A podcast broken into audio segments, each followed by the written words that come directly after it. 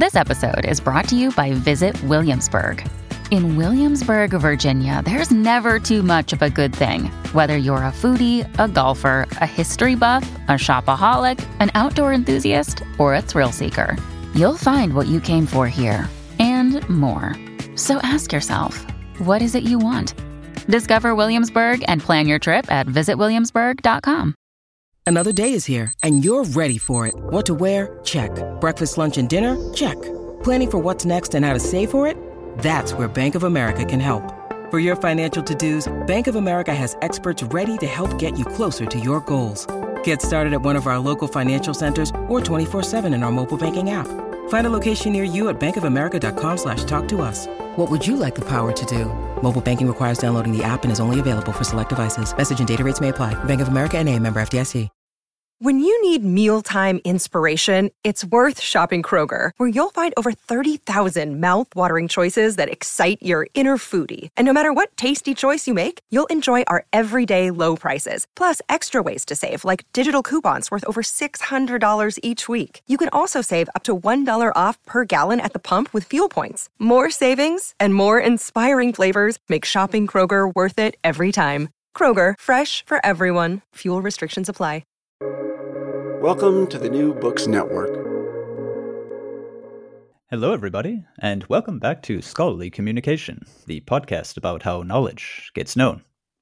I'm Daniel Shea, your host for today's interview with Julia Molinari, lecturer in professional academic communication at the Open University UK and independent researcher. Her book, What Makes Writing Academic Rethinking Theory for Practice, was published by Bloomsbury Academic this year. What Makes Writing Academic? That's the title of the book. And to be honest, I don't know how to say it, which intonation to give it. What makes writing academic? What makes writing academic? And that's the wonderful thing about the title. It takes the ambiguity of the WH clause, interrogative or nominal, and puts that ambiguity to work.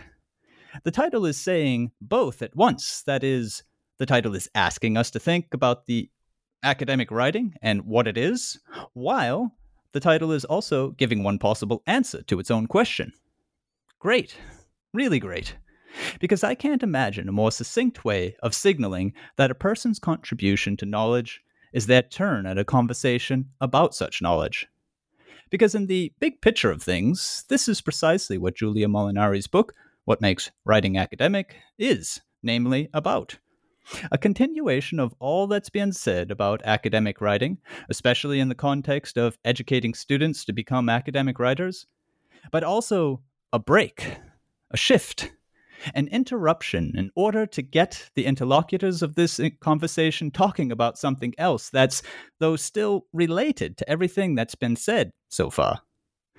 That something else which Julia brings to the conversation is in my understanding of her thesis, this simple fact that the unthinking acceptance of any convention at all will neutralize a person's agency and demote any next act of theirs to the category of ineffectual.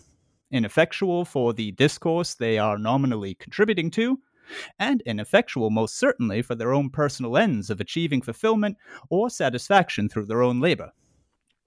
Okay, that's not simple. But perhaps if I switch registers and just say, write your research how you want to, because that is the way your research needs to be written, perhaps putting it that way will bring out the simplicity of the point here. Of course, when I put it like that, it will sound like I'm endorsing an anything goes attitude toward academic writing. Well, I'll risk that.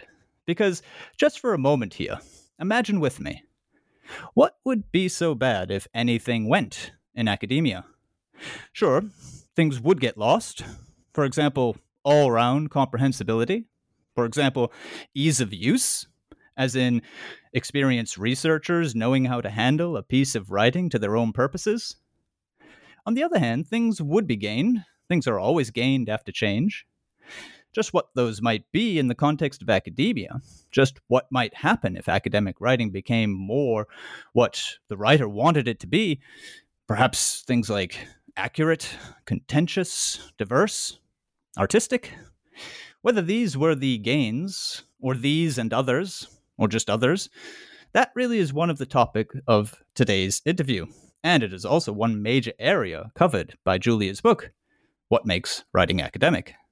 One other major area which I want to draw attention to here at the close of my intro is the student. Because it is through and by him or her or her him that the future of academic writing is always being rewritten.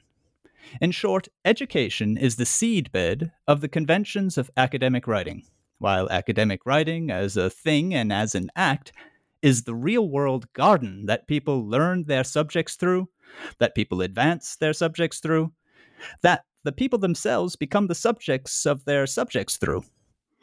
It is for this, for the students, and for learning, and for research, that the epigraph from Michael Rose at the start of chapter 3 so brilliantly captures Julia's whole message on what to do about education and academic writing.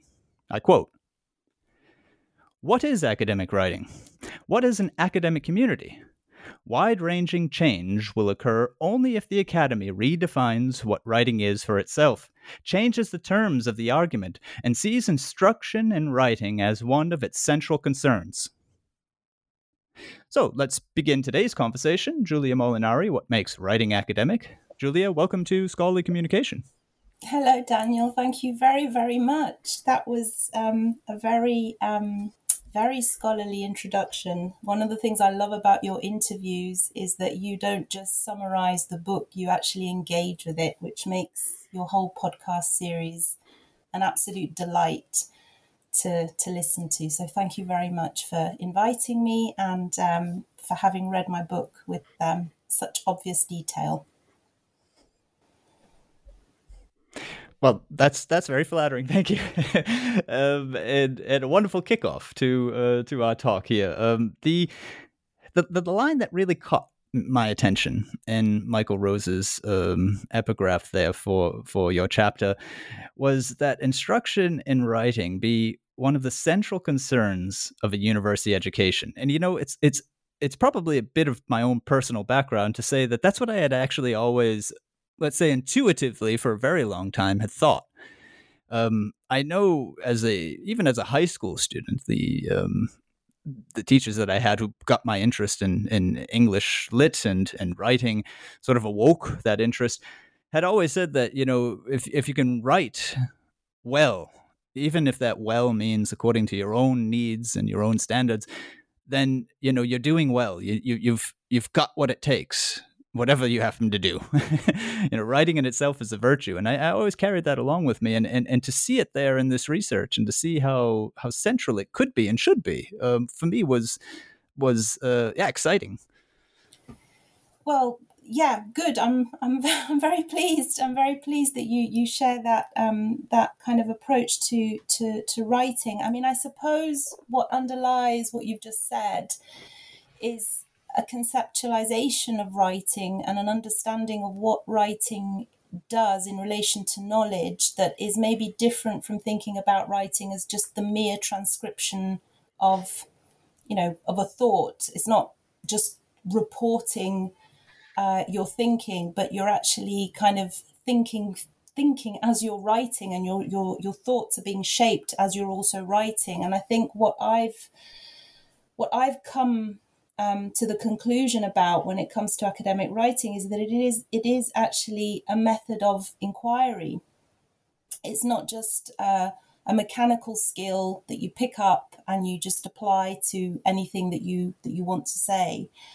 Um, so I think the centrality of writing and you know the reason it's linked to academia, which is you know the, the context that I'm um, working within um, in relation to writing, I think I think the reason it's so important is because it is actually the research.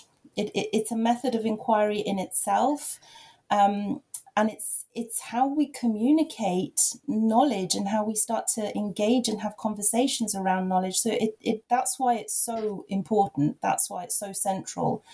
Um, you know, and that's why it, it it's so. Uh, it's kind of nerve wracking because many in, in, many cases students feel that you know they're not good at it you, you use the expression you know writing well is so important um, it's, it's high stakes. It's really high stakes, and it can it can create a lot of anxiety because if people feel they don't write well, then they feel they can't do academia. Um, and so, yeah, it's it's absolutely central. Um, I would, I mean, I I've argued in sort of different ways and and sort of triggered by different motivations that um yeah it's I, don't I, I tend to have not focused so much on what good writing is. I've tried to avoid that part of it. So i've tried to avoid engaging with the idea that there are people that write well and people who don't write well. I've sort of avoided that. Um, uh, lots of people have written about that um, so I'd rather defer to, to, to those people if, if you know people want to know what it means to write well. I think my scholarship is more focused on what writing does, and I'm very keen that we all enjoy the writing. I'd like to bring more pleasure and more more joy in the whole process of writing, because it is so central to um, to methodological research. So yeah, I'm I'm trying to shift the emphasis away, if you see what I mean, from what it means to write well um, to what it means to enjoy the writing and finding your scholarly voice in the writing. I totally see what you mean there, and that's also something that it took me some time to come around to and to to understand uh, precisely in those terms that you're talking about there. I mean, I might just give it a new expression, but I mean, when you talk about the idea that what it means to write well is less interesting than the question, uh, what is it that the writing does? Um, sure, I'm totally on board with that. And I'm also on board, though, with this reformulation of uh, the writing doing something. And when it does it well, is the writer using the writing.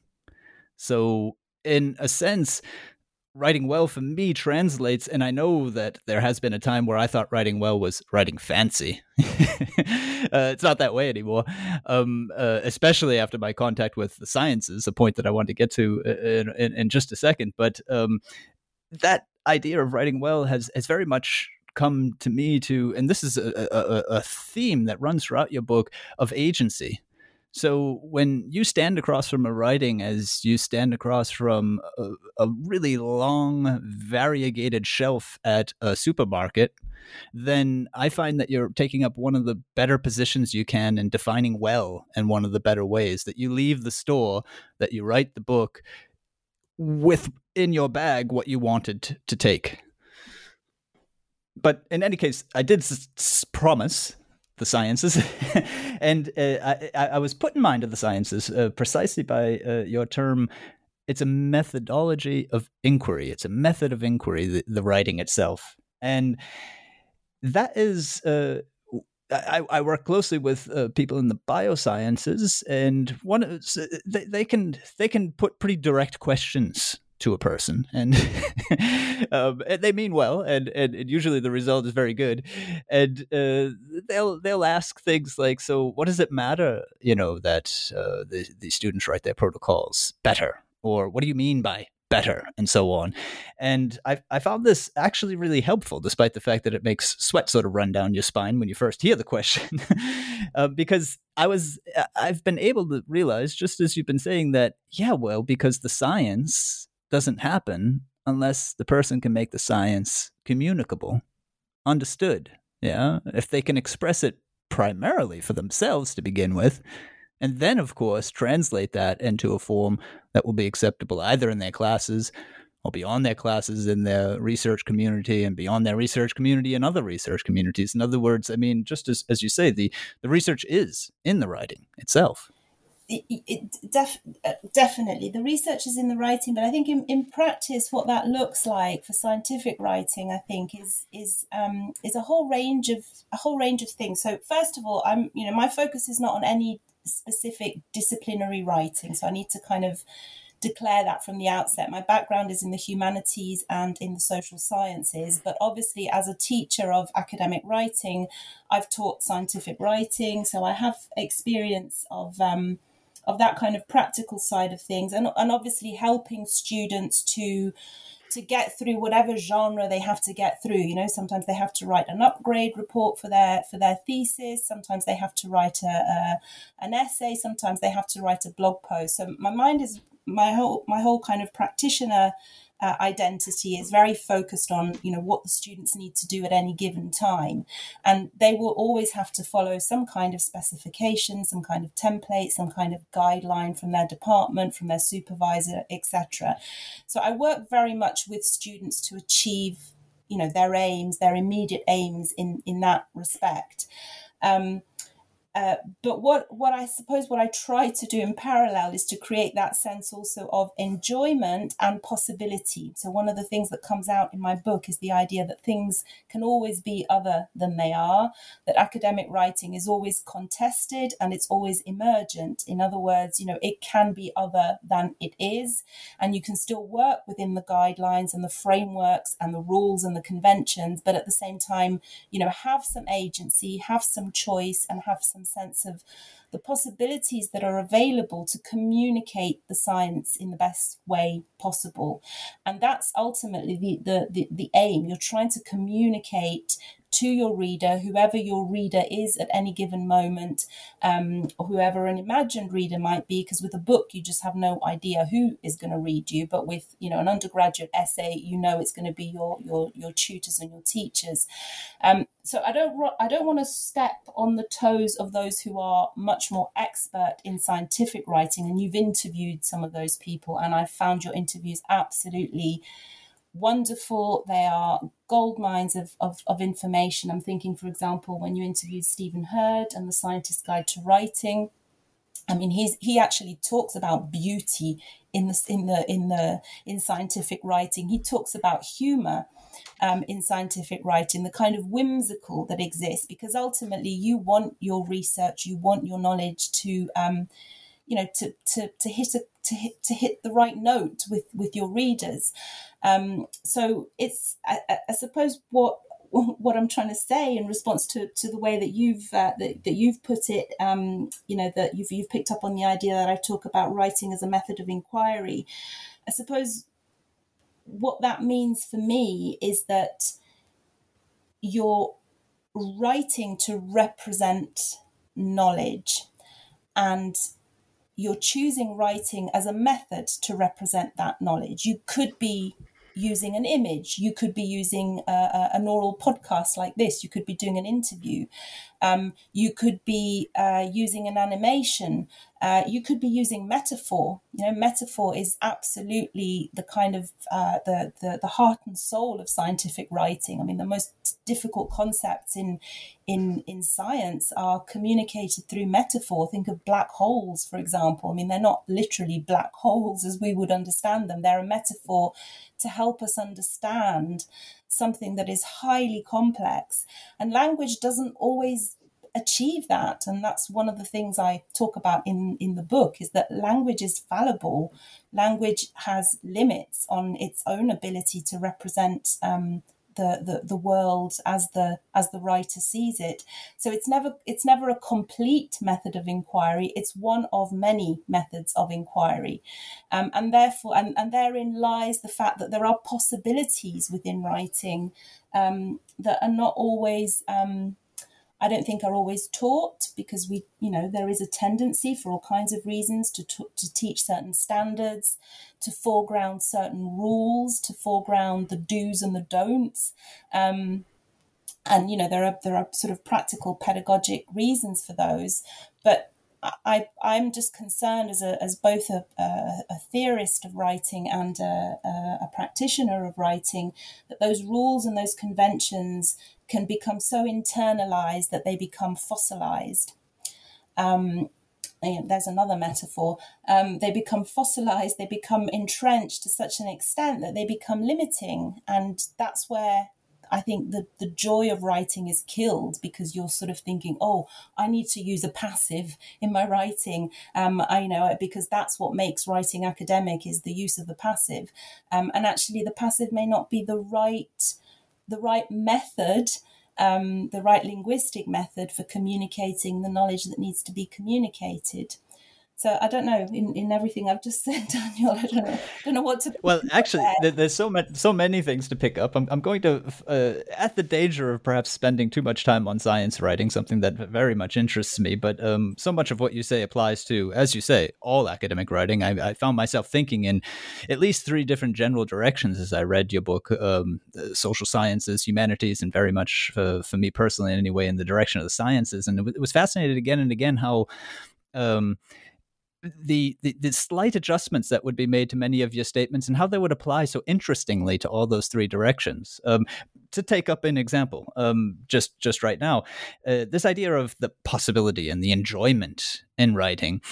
I, use the word, and it's really the same thing. Um, it's just a different way of putting it. Enthusiasm, and um, that is one of the reasons why, and this is actually what I wanted to kick the interview off with, and we'll come to it, I'm sure, uh, to, to, to, talk about this idea of education in, in academic writing. But before we, or just a small diversion in that direction, this is this is why I've thought that awareness raising is one of those things that needs to be at the center of of what it is that you're doing when you're teaching um, academic writing. But just just to get back to this point of the different modalities that are open as well, the limits of language, as as you put it.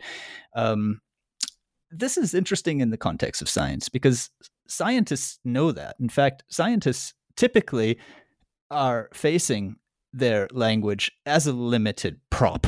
Um, I've heard so many biologists tell me I actually write the article in my head by looking through the figures.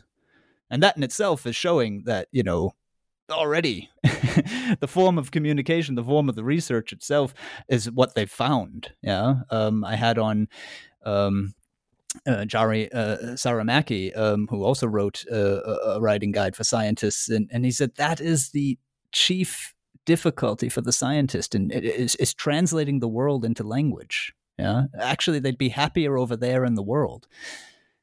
And and and then one thing that I'm I'm, I'm driving at here is that uh, two experts on multimodality who have who have had on the program, um, uh, Bill Cope and and, and Mary Kalantzis, uh, they they draw attention to the idea that uh, Dewey had of participation when it comes to communicating things, and they break it down into the representative function, the communicative function, and the interpretive function, and and, and put in the simplest of terms, the, the representative function, and this this just popped in my mind as you were talking about, yeah, you represent knowledge. The representative function happens on the individual basis. It's really your getting to grips with the subject knowledge. The communication happens in what we would traditionally understand as, you know, writing it for publication or for an assignment. And then the interpretive end comes in on the reader's side of things. It's it's a wonderful breakdown. And the fact that the whole process is called participation just thrills me. I find that that really uh, describes it well, and and that brings us back to this idea that you use academic writing. This is one of the things that I spend very much time on with my students. That you are not writing initially to communicate. You know, you need to accept that this is a method, as as you've said. This is a tool for you initially to get in touch with the content because the way you can understand it is very often through your language. There are other methods as well. I mean, the way you can read a figure matters in certain sciences, but you've got to be able to tell yourself what it is that you understand. Yeah. Yeah, I'll have to go and listen to that podcast by the, the two authors on multimodality that you mentioned. I've not not got around to list. They're so they're just they're, yeah they're, they're so there are so many. I need to. Um, I I tend to listen to them in the car actually when I'm when I'm commuting. So um, I I will get through them on my next car journey. Um, no, it so yeah. So the way that I would um I would re recast or um or couch what you've just said about the communicative, the representative, and the interpretative aspect of writing as, as a form of participation is in my language, in my understanding, it's about it's kind of about the difference between process and product. So you've got the process of you can approach writing as a process, and that process can mean all kinds of different things. It can mean the process of you actually coming to terms with the knowledge and understanding it and making sense of it um, for yourself initially. Um, and then there's the, the the kind of the the product, which is what goes public. Yeah, what gets what gets published, what gets written down and, and given to a reader. So it's a kind of there's a there's a kind of binary of the private and and the public going on there. Um, how you represent it to yourself, uh, how you interpret it, and then how you communicate it. Um, so I guess that's how it would map on to um, sort of you know commonly used concepts of process and, and product. And I suppose what what's at stake here as well is that when you go public with your writing, whether it's you know the final essay that you click send on uh, for the deadline, or whether it's the book, um, the the final thesis that you send off to the examiners, when you actually go public with that, um, it's the tip of the iceberg, really, what the reader sees, because what's been going on underneath is all kinds of revisions, all kinds of uh, what you know what's referred to as the, the, the crappy first draft. Um, but there are there are several of those crappy first drafts because each time you're trying to work out what it is you want to say, what the best what the best choices are for what you want to say you're having to constantly even you know you mentioned scientists looking at the the diagram and then just you know they'd be much happier communicating via diagrams via formulae via mathematics um, uh, yeah i mean you know my partner's a mathematician and i know, I know that a, a lot of a lot of things you know they mathematicians feel doesn't need to be said in any other way. It's just beautifully said as it is, as that formula. Um, but we have different audiences that we communicate with and that is where the choices and the possibilities come in because that's where we've got scope to play around with the most fitting way of saying something, not the conventional way, not the default rule that tells you that this is academic and this is not academic, um, but you know who is our who is going to read us and what do we what do we need to do as writers, as, as communicators of academic knowledge? What do we need to do to help that reader understand things the way that we are seeing them, the way that we are understanding them? So, so as writers and as communicators of our knowledge, we're always always grappling with that. What's the best way to do it? And I suppose that's what my my book is about. It's about um, sorry, I just lost the connection there. It's about it's about highlighting that there are different ways to represent academic knowledge, and I think that a good writing pedagogy um, should empower writers to explore those possibilities. Um, and you know, having come from a background where I, you know, I've taught EAP for, for many years, I've found that it, for all kinds of reasons, um, writing pedagogy you know can be quite can can be quite narrow. It, it, it presents it presents um, student writers with a limited set of choices, and and you know there are good reasons for that because there are assignments to be done, and there are you know journals have their rules and they have their specifications. Um, but like I said, I think it kills the joy of the process. Um, but I don't. I also don't think it's actually um, let me think how, how best to put this. I actually don't think that teaching, that exclusively teaching the rules and the conventions is is doing is, is in the best interests of academic writers. And and the reason I say that is because there are different ways. There you know there are different journals there are different um, editors there are different publishers. There are a range of ways that you know you can communicate your your your knowledge. Um, but there's another fundamental thing going on here as well, and I haven't really touched upon it much in my research, and I think it's something I'm, I'm going to have to, to pick up in, in my future research projects. And that's the fact that um, not all um, academic writers are going to uh, to remain in academia, and I'm thinking here specifically about um, you know PhD researchers. And there's a lot of evidence now that you know there, that there aren't academic jobs to, to go into like there might have been in the past with widening participation. There are there are you know there are more people coming out with PhDs now than you know, say 20, 30, 50 years ago, but there aren't the academic jobs for them to go into. They, they, they you know, many of them will not become um, professional academics, um, you know, whereby academic writing is is the tool of their trade. Um, so being able to work with um, graduates, um, you know, postgraduate researchers like like I do now in my my my my role at the Open University is with the graduate school. Um, so I'm working very much with um, postgraduate researchers who may or may not go into academia and who l- need to learn different ways of communicating their knowledge and I suppose that's also where I think my my research is, you know, becomes relevant.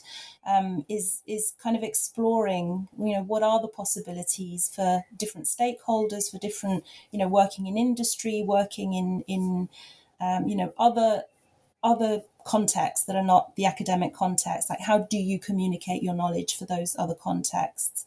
Um, so um, so yeah that goes you know when you were saying it's about communication representation interpretation and i'm sort of trying to say well yeah that can be narrowed down to the simple binary of process and product um, and who who you want to be read by that informs your your choices in that in that respect. Yeah this communicating for other contexts is is really key and it starts at the smallest of levels because just to come back to the point i was making about scientists you know the dream of a scientist is to communicate through figures um, for example or a bi- biological scientist anyway. Um, this doesn't really reflect the reality of communication and any experienced scientist will tell you that it's not going to work because the reality of communication is the question or the issue of shared knowledge and the question or the issue of shared thinking. And those two are not always the same thing. It could well be that your uh, research, your study has covered a small bit of knowledge that some of your audience just don't have yet. They need to be told the numbers or the species or whatever. But there I haven't met a scientist yet who says the results speak for themselves, sort of the old adage, and that and that and that brings in the entire area of okay, well, how are you thinking about this? Um, it just so happens that you know nature is out there very silently looking back at us, and we're doing our best to figure out what she means, and it's it's it's always a figuring out. That's that's part of my point. Uh, the the other larger issue, though, that brings us beyond this narrow let's say even communication inside of or between subfields is just as you were saying the the the larger context. Where do you end up? Uh, you know through your education time? I mean fields themselves are becoming more interdisciplinary. Perhaps on your phd committee we'll be sitting people from you know a various set of of backgrounds and and then of course very much after uh, you know when you enter the quote unquote real world. Uh, I'm looking here at a book uh, that I interviewed a few weeks back, Science of Science, uh, by Wang and uh, Barabási, and and they have a figure talking about entitled the academic pipeline, and we've got faculty positions leveling out somewhere around 5k. Uh, they're showing us between 1980 and 2010 and PhDs awarding going from 20K up to 40K in the same period. So just to give a little bit of numbers to your point, which is well made, yeah, uh, you're not going to end, or you know, you shouldn't assume you're going to end up at a university. You don't know who you're going to have to communicate to. Yeah, absolutely. And and and and one other last thought there, perhaps before we move on to education finally anyone listening to this interview is going to want to wring my neck because i've been promising it for about half an hour um, but your your idea on process and and, and product um, I find also really important because um, there, there, there's a further meta level to it though the way i see it. And it's also something i try to communicate to my to my students. Yes in this particular task this assignment this phd you're going to have a long process which shows up as a small product. And your ice tip of the iceberg type thing that you were saying um, Verlyn Klinkenborg, who's who's written a fantastic guide on writing in general, um, says that it's all change down to the last minute, and anyone who's you know schooled in writing can even notice the change in the final product. But the meta level that I'm referring to is to take the words process and and product. If we start at the product end, and this is a word and a metaphor you develop in the book, the, the conversation of an academic community. If you take the product end, suddenly it becomes products. Very many students are focused on the idea that, you know, I need to say everything in this one piece. And I need, I need to get it somehow finalized and to understand that this one piece is one and it will turn into 10 and it will turn into 20 is already a help in what does my writing need to do? How do I use it right? And then at the meta level of the process that you have in the one book or the one article, that becomes a, for me, processing. At that level, on the conversation inside of a discipline, outside on the air, on the on the borders of a discipline, it becomes the entire processing that's going on of knowledge and thinking. So you you realize that each of your single acts are you know, to, to come back to the word participating. So, I, I, suppose what I do try to communicate with that is the idea that you know it takes some of the pressure off. This is how we're all doing it. So, are you saying are you saying that basically not everything can go into a piece of writing? Is that is that part of what you're saying? That would be the boiled boiled down for sure. um, the pressure we have on ourselves as writers is that we you know we think it's we yeah that that moment you click send um, to send it to whoever the editor the supervisor um, the writing tutor is is kind of it's it it fills you with anxiety because you you kind of feel there's so much more you could have said and you've had to cut and you've had to revise and you've had to edit um, for it to be communicated. Is, is that Am I understanding you? Yeah, yeah, that's that that's certainly part of it. I suppose I, have I've done this in very abstract terms, um, and I was focusing on my few notes here with the words process, product, processing, product. So, if you were sitting at my desk, it would probably be a little clearer.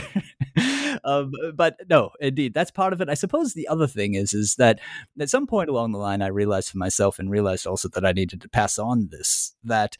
Um, if you look at the sort of you know, at a high school type level and initial college type level that a student is facing when he or she is getting instructed in writing, there's a lot, unfortunately, of literary genres involved there.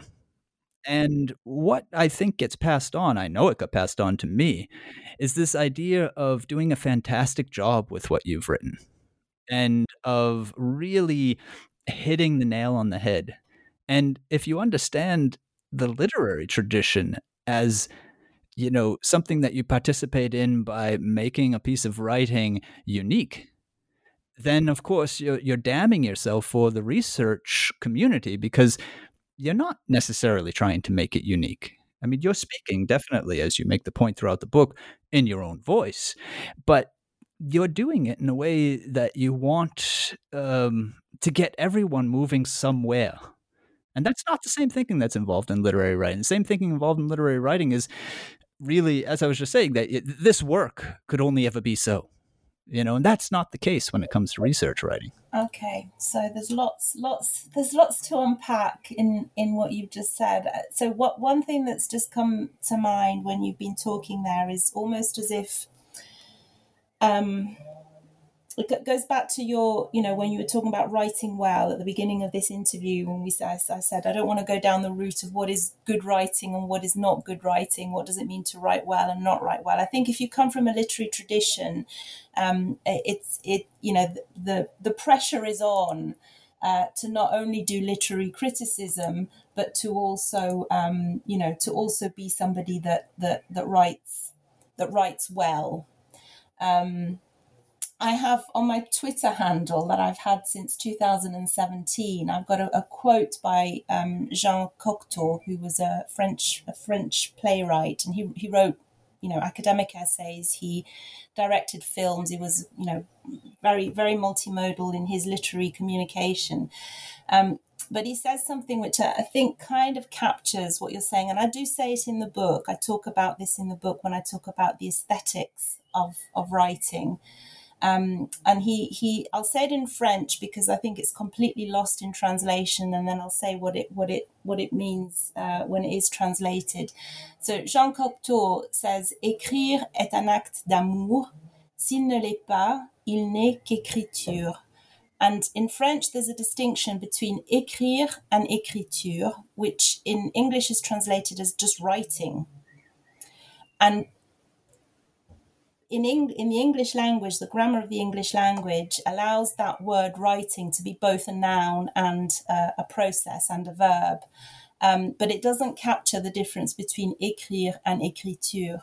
And I think when you were talking just now and you were talking about your literary background and, and you know the idea of um, uh, you know of, of processing um, and, and product um, écriture refers to the product. It's like it's that final piece that basically gets communicated and it has a function. It, it is to report the results. It's to just report information and it doesn't really matter if it's written beautifully or not.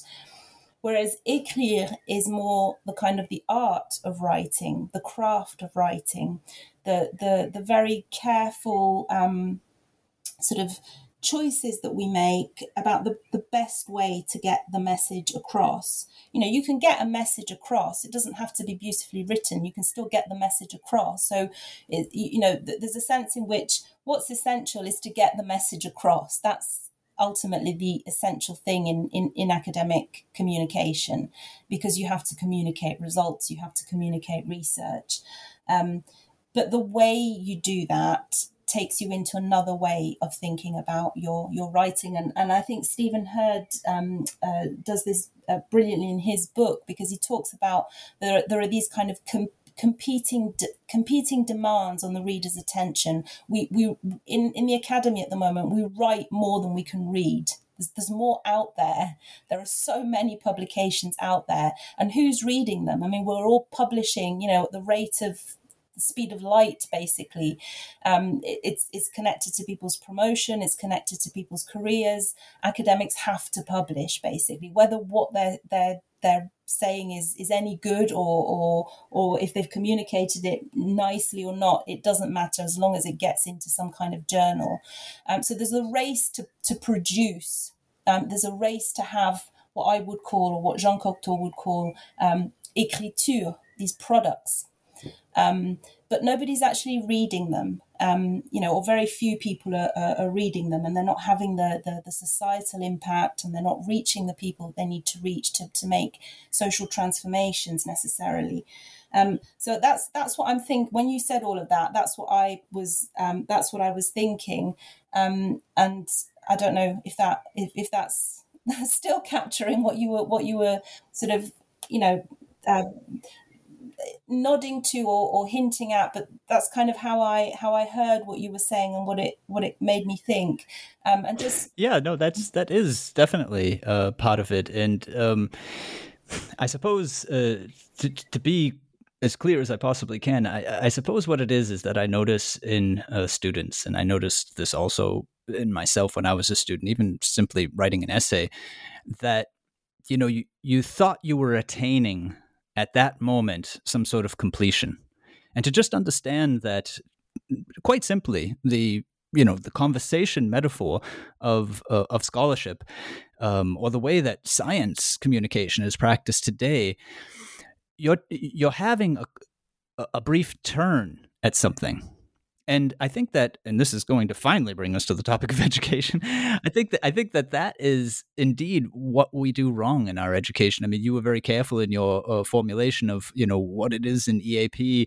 Um, eh, courses or wh- whatever else they're called anywhere else is, is is not done so optimally i would say they're doing a terrible job of communicating that idea that um, this is an entire arm, an entire foundation of your research, this continual talk. And this is part of the reason why it's also good that you expand in your book the the view beyond the text. The text is going to remain central for a very long time, but it doesn't mean that it has to be the only thing.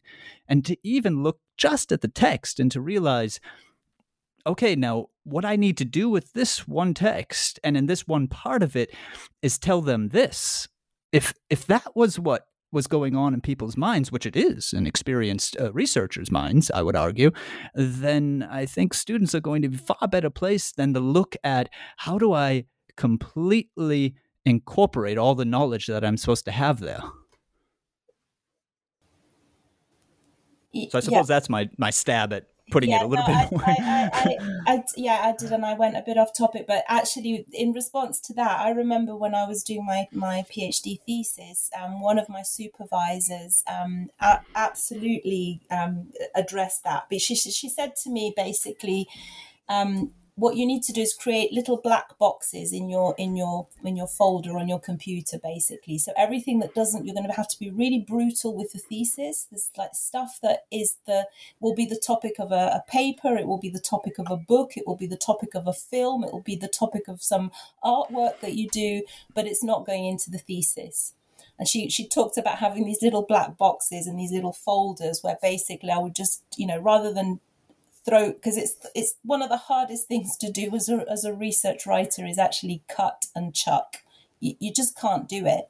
You know you you might have spent a month writing um, you know 2000 words and you just realize actually this is part of a a, a, different project. This is this this will go somewhere else. It's not going into the thesis or, or whatever. Um, I think maybe that's kind of closer to, to what you're trying to say is get, is getting that message across that, that whatever yeah. you write yeah. doesn't have to do everything. Exactly. Yeah. I, I mean, there is at least half of, of, of that aspect of, yeah, a misunderstanding of what the writing is. So your term is it écriture? Is it écrire? Is it you know product or production? Uh, th- there's that. There's this general. I'll be blunt today. There's general laziness when it comes to writing. Down on the page is done. And there's also, though, and this is for me the more key element, the idea that you really understand what it is that you're about. This brings us all the way back to, and, and I really want to bring this into the area of education. How do we get students thinking this way? Uh, this brings you to um, this idea of the use. So, in other words, writing well is is using it to your purposes, and when you've understood that your purpose in I don't know medieval history is to um, expand somebody's theory on why it is that in the south of France X, Y, and Z happened instead of in the north of France, then it's not like you're doing a chronology.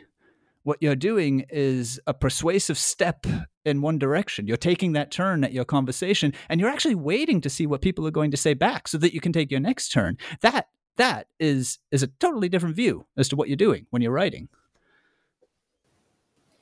Um yeah, so okay, we want to bring it back to education. So how do we get students to, to kind of see this? But I suppose as, as educators, how do we how do we facilitate that? Um, one of the things that I'm very keen to um, to bring into conversations about academic writing is the, the sociology and the philosophy of academic writing.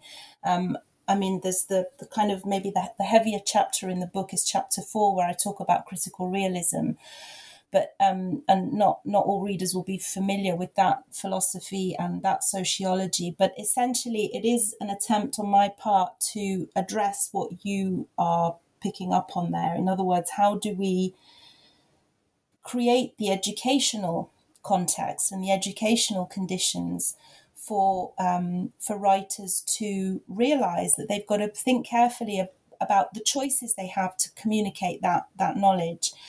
Um, and what I've what I've tried to, to, to highlight in the book through the philosophy of critical realism is that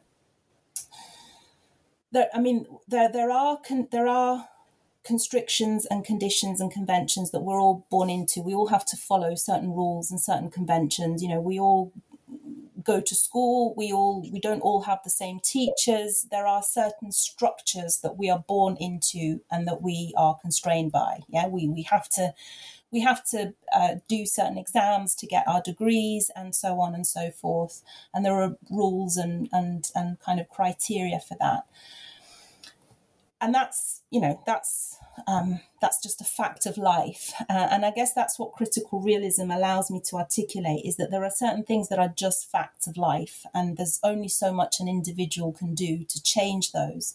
But the other kind of two key areas that I identify in the book is that there are what I've called levers of change. So there are things that can that can happen that we can do as as teachers, as researchers, um, to kind of trigger a change in the way that we might think about academic writing and its possibilities, and the fact that it is contested, the fact that it is emergent. Um, and by emergent, I mean it can change, and it does change. I mean, one of the chapters in my book is about the history of, of, of academic communication, and it clearly shows, and I think Stephen Heard does that. That's why I love his book, because he's got a chapter on history as well. It shows that it, it has been different, and therefore it can continue to be different. It can evolve, and it can em- emerge as, as new forms of writing. But the two levers of change that I identify in the book are the lever of um, scholarship, in other words, ensuring that teachers of academic writing have access to scholarship and can do the research that they need to do in order to sensitize themselves to the fact that there are different ways of conceiving writing. Um, uh, one, um, you know, for for example, knowing that there are certain threshold concepts about academic writing. I talk about threshold concepts in um, in the book. Um, uh, the, the, there's a fantastic book um, by uh, uh, Elizabeth Wardle and uh, Kessner Adler Kessner. Uh, um, might got, I might have got the, the name wrong there, but it's called Threshold Concepts in Academic Writing. So if anyone's interested to do that search, Threshold Concepts in Academic Writing, um, and that you know, having access to scholarship, and I see scholarship very much as a lever of the kind of change that you know you're alluding to um, in education. It means means knowing what's been written about academic writing and knowing that there isn't just one standard form, there isn't just one template that says this is academic, this is not academic. Um, so, th- so through sort of enabling practitioners to do research, to do the scholarship. Um, and that requires kind of an institutional commitment. People need to have time built into their contracts. They need to be, you know, literally paid to do the scholarship, to understand what's at stake when it comes to academic writing. So that's one way I think we can we can um, effectuate change in the way that we do things. Um, the other way is through pedagogy so you know being uh, having the pedagogical imagination to experiment to look at different ways of writing to look at how writers I've, I've my chapter three is called uh, writings in the wild right? So um, you know looking at I can't remember the exact title of that chapter but it's uh, yeah, what make what makes writing academic? Learning from writings in the in the wild. That's chapter three of the book, and in there I showcase three three theses, uh, like um, uh, you know, doctoral theses in particular, um, that have been written. Um, uh, and I, you know, this is an interview, so you can't see me doing the, the scare quotes with my fingers, but they've been like, you know, written in in in, in scare quotes um, uh, in very, very, very different ways, and they passed as doctoral theses. One was by um, Nick Sousanis, who um, is a scholar of um, of co- uh, uh, he does comic scholarship, and he uh, he's a mathematician by background, by training, um, but he's also an educationalist. Um, and he wrote his doctoral thesis as a as a comic. It was basically a, um, a research on visual thinking done through visual thinking. Um, and it's it's written in it's published by Princeton University Press. It's called Unflattening. Um, I also refer to the scholarship of A.D. Carson, who is a professor of hip hop, um, and he uh, wrote again. I use it in scare quotes. Um, instead of chapters, he did little podcasts. Um, so you know, I mean, you know, your your work in uh, on this platform, Daniel, I think is is fantastic. I mean, it's, it's, an example of scholarship in action. It's communicating knowledge. It's an absolutely essential way of communicating knowledge. Um, you know, it should be recognised as scholarship. It should be recognised as research um, because you're you're doing all the things that that make communication academic. You're you're bringing academics into conversations with each other. You're reading their work. You're engaging with it. Um, so this A.D. Carson does that but with his his, phd um, his phd uh, research. So he does podcasts instead of written chapters. Um, i've also got another example in there by um, uh, um, a mathematician um, uh, piper harron Um, I can't remember what university she's at now, but she she got her PhD from Princeton University in mathematics, and she wrote her PhD for three different audiences. So when we were talking before, you know, you need to know who your audience is. Um, Piper Harron for me is an an absolutely like gold star example of somebody who is very in touch with her own agency. You know, she's a black woman. She's a you know she's a woman doing a PhD in maths, and you know already there there there you know the, there's the whole issue of women in science and maths. So she's kind of you know she's taking her own agency, her own identity by the horns, and she's um, she's writing for three different audiences. She writes for the layperson, she writes for the initiated person, and she writes for the panel of experts that are going to be her, you know, examining PhD panel.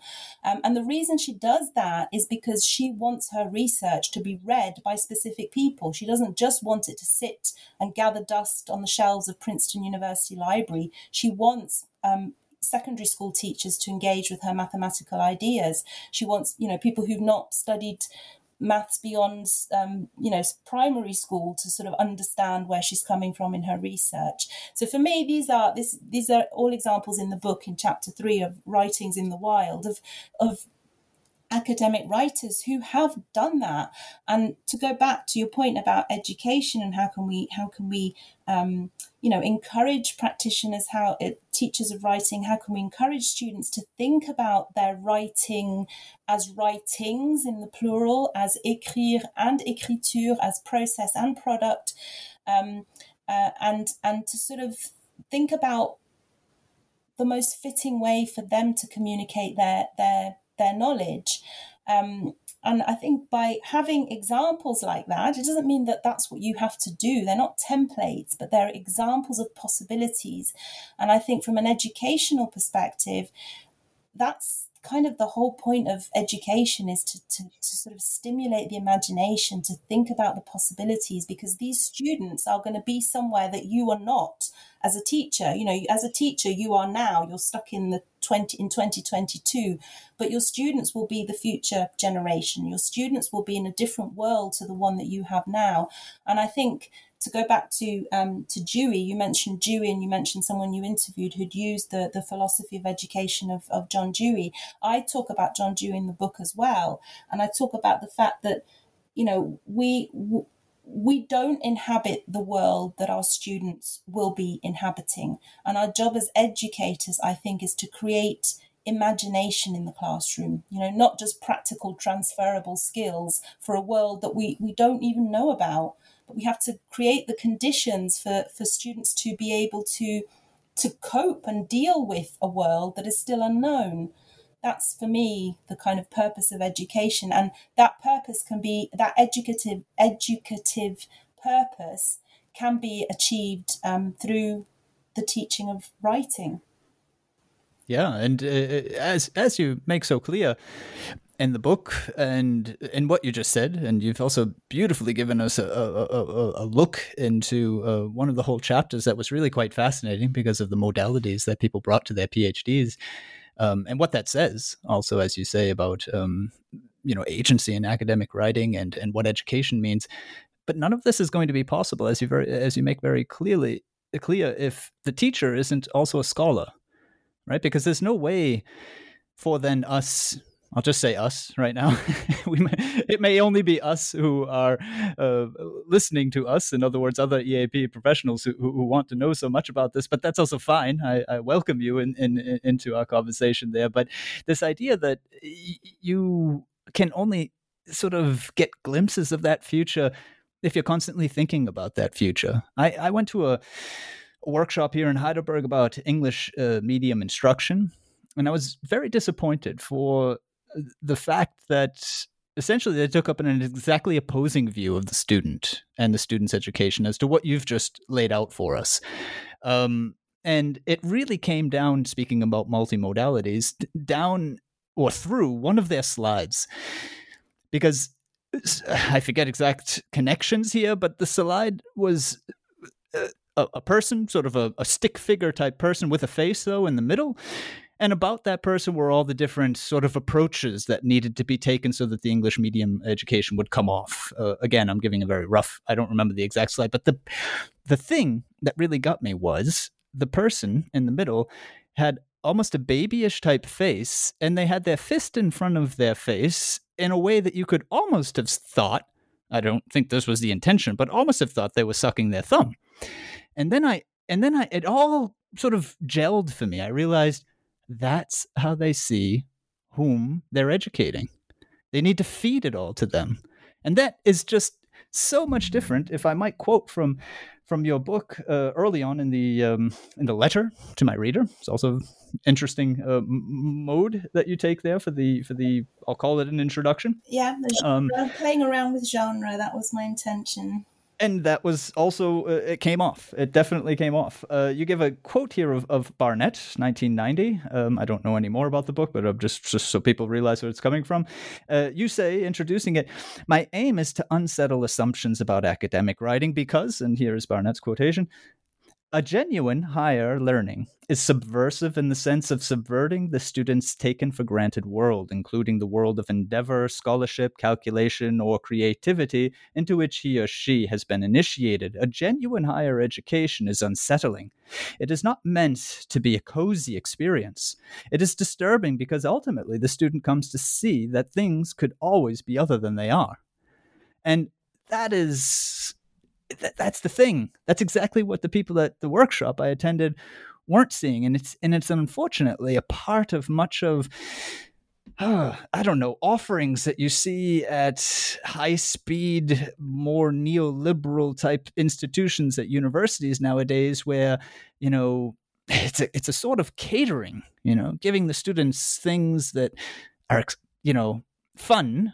And, and Dewey speaking of Dewey again, uh, talks about you know uh, what is engagement and what is just entertainment, and uh, there's there's a there's a large divide between the two, and unfortunately, from way outside, you know, engagement and entertainment might look similar, but they are not.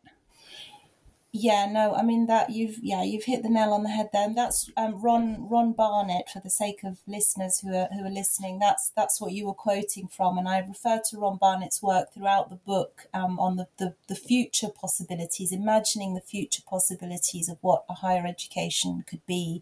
Um, and Ron Barnett's work is very much focused on you know well, what is what is higher education about? What is it that we're trying to do with higher education? What you know, what what what is a higher education compared to uh, you know, secondary education or a primary school education.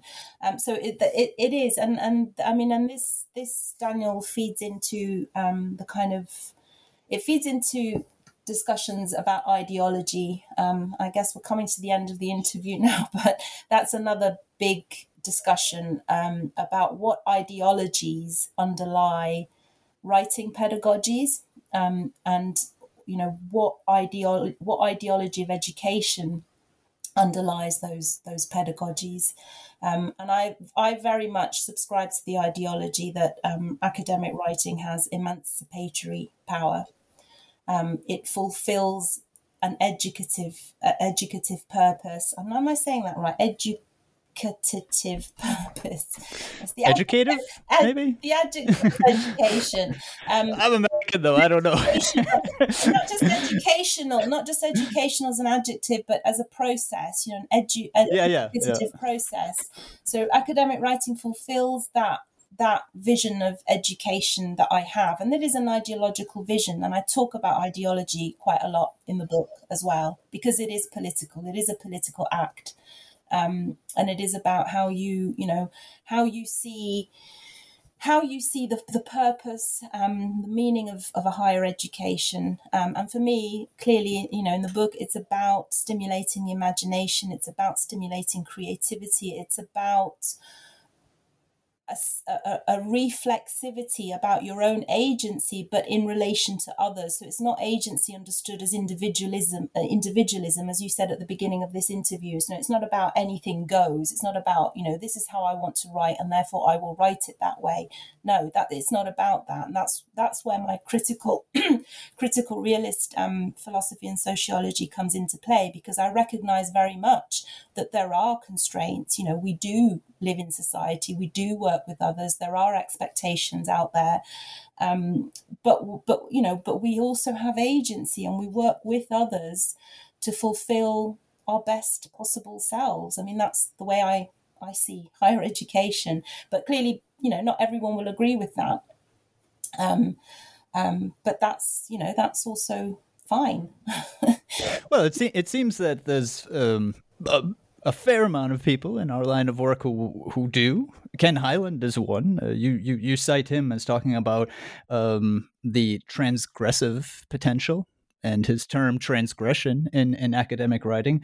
And you quote another uh, scholar, Macfarlane, talking about performativity, which would almost be the exact opposite of Hyland's uh, transgression. And and at the risk of of perhaps uh,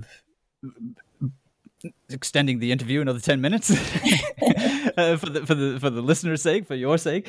Um, i would like to just explore that because i find it a nice perhaps wrap up uh, to to our conversation because the performativity from Macfarlane i'll, I'll just briefly say what, what i understood there is a sort of taking the surface features and carrying them over to the next project so this might represent sort of the majority EAP course, unfortunately, right? And this is also what, in my terms, when I talk to my students, what I call imitation. Yeah, I mean, to imitate somebody, you're really just entirely focusing your attention on them, and you're figuring out how do I bring them over to me. Yeah. Whereas Hyland's transgression sounds very much uh, like what I mean when I say to them adapting or adaptation. So looking closely at what you're taking from because you have to adapt from something but functionalizing it tooling it towards your own your own ends.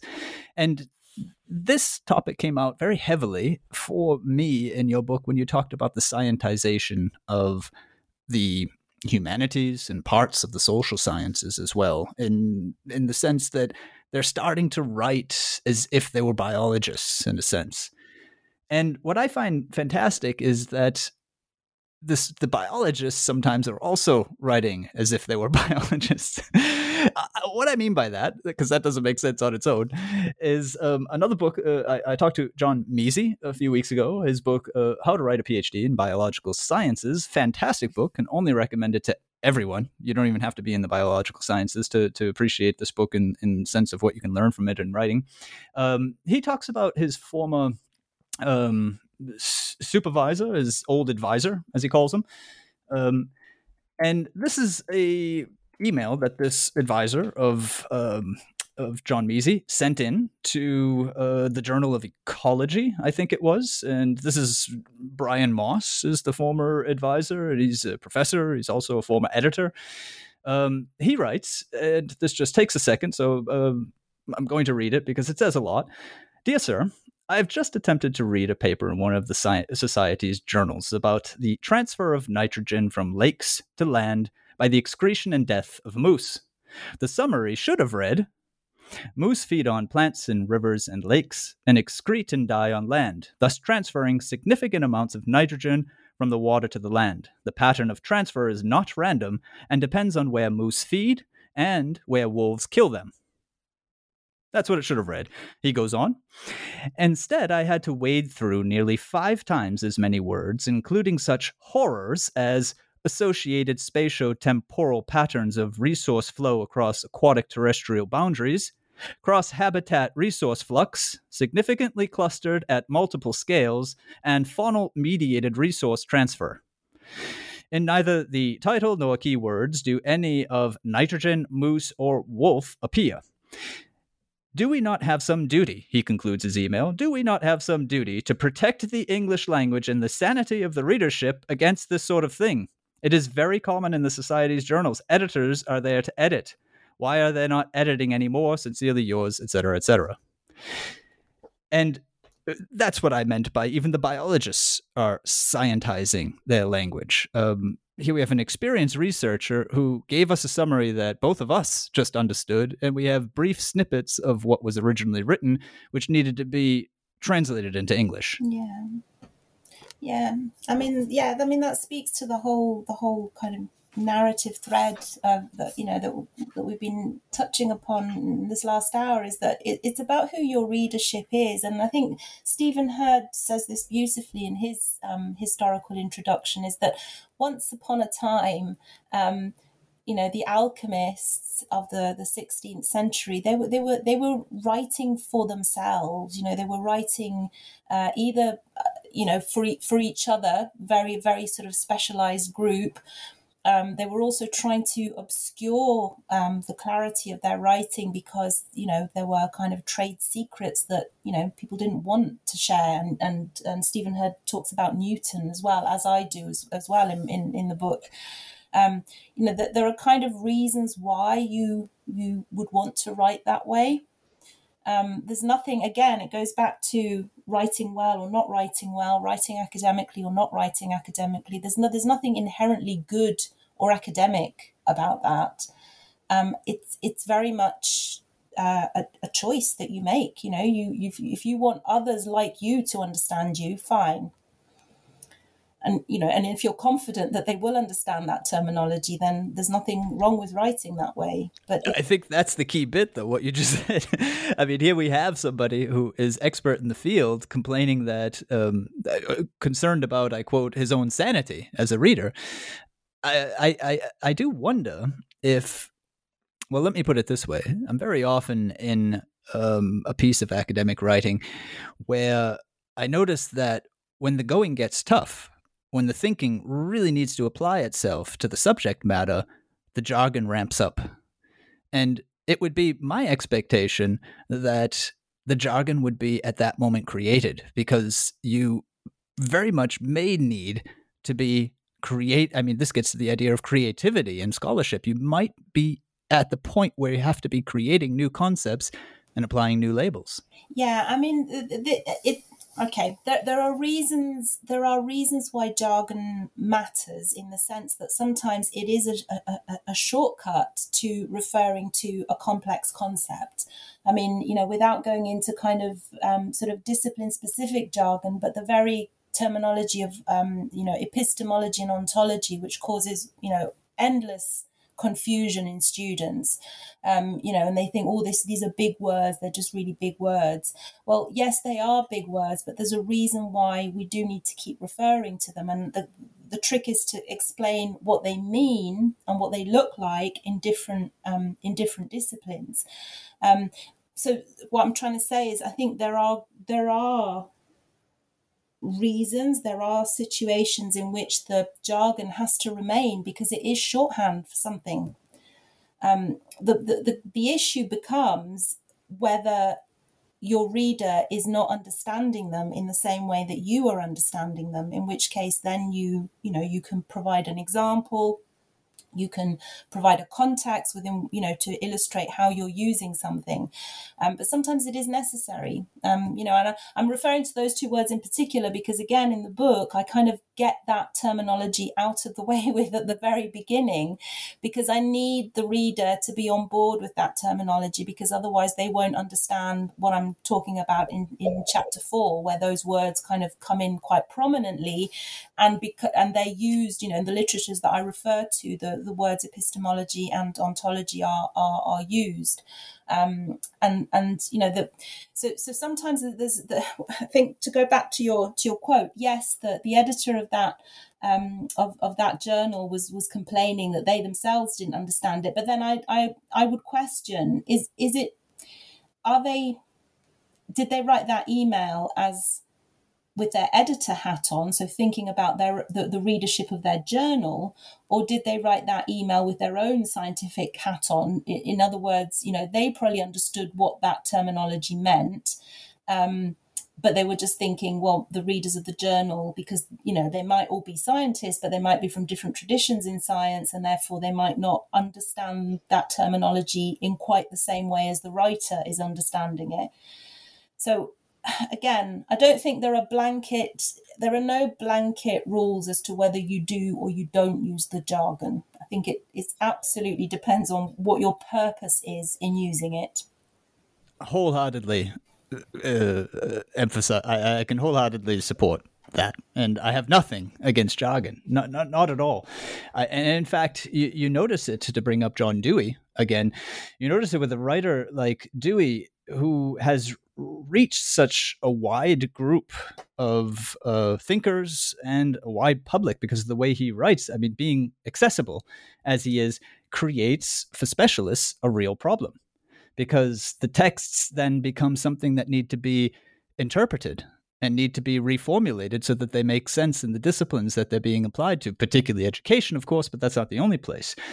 Uh, in other words, the words that he or his, his formulations are just not as pin downable, if you like, as a expert researcher would like. So that's that's a potential downfall. So in other words, you you reach broader audiences by you know there's always an exchange involved yeah, for sure absolutely. for sure. There's a trade. But the, but the, but I think what I'm also referring to is and I think this is what was also in the email we have one email here, so uh, it's not a lot to go on. But nonetheless, it's just an example. It's nice to have a, you know an example to hang things on.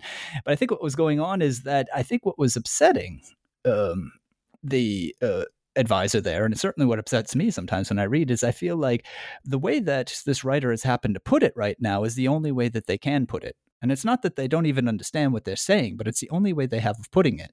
And I find that I, I find that an, a, an automatic limitation on the way a person can um, fully understand what it is that they're doing. I mean, it's you know, for me, part of your thinking to be able to rethink. Yeah. Well, I mean, I guess if that writer, that the writer of that kind of jargony text, you know, was was in one of your classes, Daniel, or, or possibly in one of mine, then I guess one of the exercises that we would do with them would be to, you know, how do you transduct what you've just said for different audiences? In other words, not just translate, but how might you rethink the the the, the medium? How might you rethink the mode of that um, of of the way you've communicated that? Bearing in mind who is, who you want to have understand what you've just said. So you would, you know, as a, as a classroom exercise, you would you would basically experiment with different ways of saying the same thing. Um, yeah, and create create the the kind of uh, pedagogic context and conditions for, for, for being flexible and for learning that there are different ways that you might say that, that there may be different points in the paper where the jargon is going to be more effective. Maybe not at the beginning maybe at the end. Um, or maybe you do introduce it at the beginning, but you qualify it and you provide all the necessary meta discourse at the beginning to say, you know, don't worry if this terminology isn't clear right now, it will become clearer as the paper moves on. You know, you, you can kind of take control of your readers' expectations through the, the meta discourse as well that you're using in your writing. I guess from a, a, you know with my teacher hat on, I would say, well, there's nothing inherently wrong with the the jargon. It's just how how do you want to? I mean, I use this you know kind of rather negative uh, phrase with my students. I say, how do you want to manipulate the reader uh, and orient them towards the way that you're thinking about this? Um, you know, and there are there are obviously rhetorical strategies for doing that, including meta discourse. Um, so yeah, that's kind of how. yeah, and then and then you're getting the people thinking then you're getting the people thinking about what it is that they're doing using using the academic writing and uh, and I think, yeah, I couldn't imagine a better, better point uh, to bring the uh, interview to a close. Thank you very much for that, uh, Julia. That is Julia Molinari, and her book, What Makes Writing Academic Rethinking Theory for Practice, is out now with Bloomsbury Academic. I'm Daniel Shea, and this is goodbye from me to Julia. Goodbye. Um, goodbye, Daniel. Thank you so much. I really enjoyed that, and uh, I wish you every success with your scholarly communication, which I think is a wonderful, wonderful example of, of academic scholarship. Well, thank you again. And this is goodbye to all my listeners. Goodbye, and until next time here on Scholarly Communication.